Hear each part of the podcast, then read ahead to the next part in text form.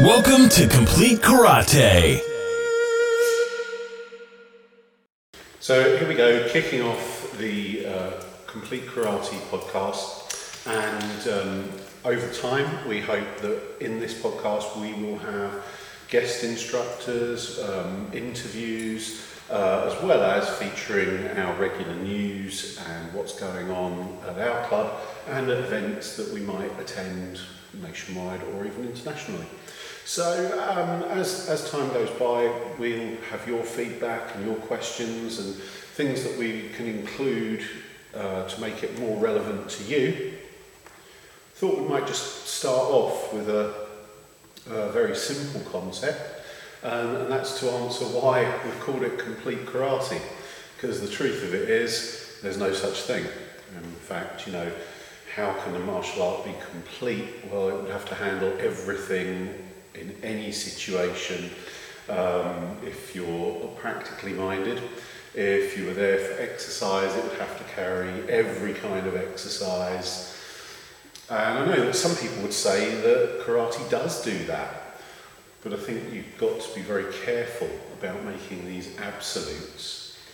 Because the other way of saying complete is to say that you end it, that you go all the way through something when you complete a video game, for instance. And we know that even that's not true. You can't complete karate, you can't finish it, you can't level up and go on to the next one because it doesn't matter how long you've spent doing karate, doesn't matter how many hours training you've given it, there's always something more that you can get from the art.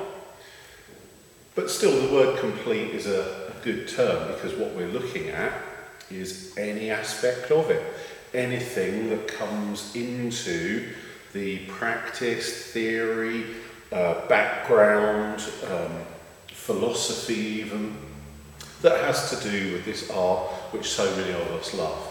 And we know that there are people out there who don't love karate. Well, that's okay. There are other podcasts available.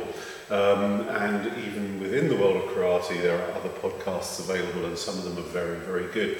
Over time, I would hope that we manage to bring in some of the people, creators, publishers of those podcasts to help us out with our mission um, and, and spread the word, really.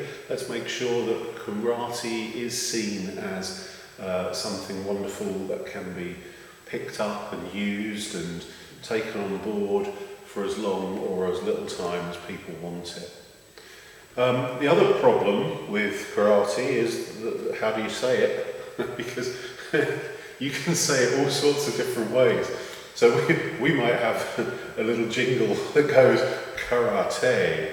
Um, we're kind of having a little a little giggle at ourselves for doing that because you know that there are many many different ways to pronounce the name of this art. Now, I was born in London, England, and so my pronunciation is bound to be a little bit tainted by that. And slang creeps in, and I pronounce it probably in a very English way, and it's not quite Japanese and it's not quite correct. And, and that's okay. I'll, I'll take that on the chin. Um, but you know, neither are the people who call it karate correct, because there are other ways of pronouncing it. And those of us who say karate, well, we've, we've made it more slang than we perhaps need to, but uh, you know, it's understood that what we're talking about is this martial art that comes from Japan, only it doesn't, it comes from Okinawa, only it doesn't, it was formed by influences from far and wide that ended up creating what today is understood to be karate.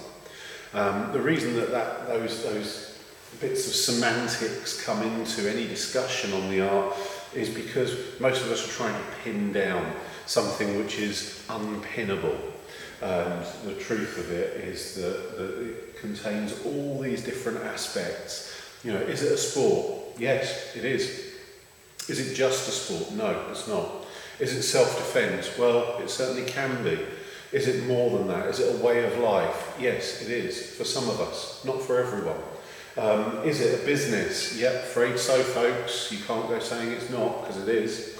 Um, And wherever we have one of these opinions, we'll also find that there are multiple people who have the opposite opinion. So the reason that we're complete karate is that uh, you know we want to try to get in as many different aspects of what goes on within what's known as karate as possible. Um, the art itself has roots that can be traced back and at what point it actually became known as karate is actually still quite relevant, quite recent. Um, it, it hasn't been karate forever. Uh, and we know that before it was karate, it might have been known as Tang Hand. And then you've got the, was it Shurite and Nahate?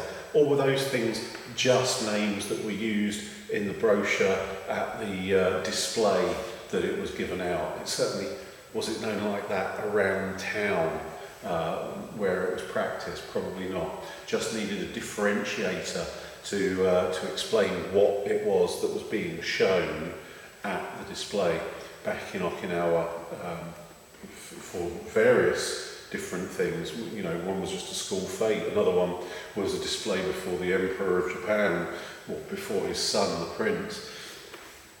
So there are all kinds of different things that we could say. We could try to be really pedantic and pin it down. And in the end, the term as we understand it today can encompass all sorts of things.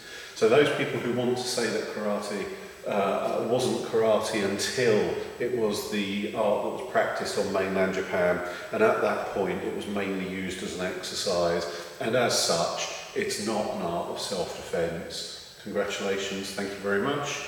That input is correct.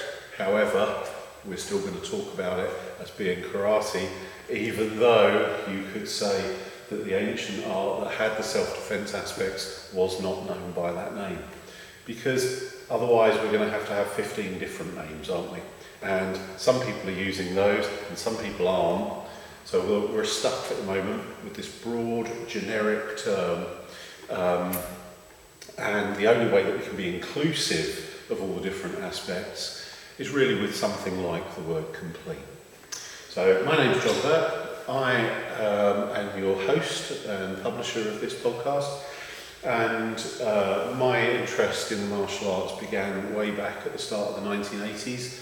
Um, I have been a student of various martial arts um, and a teacher of Shotokan karate in particular.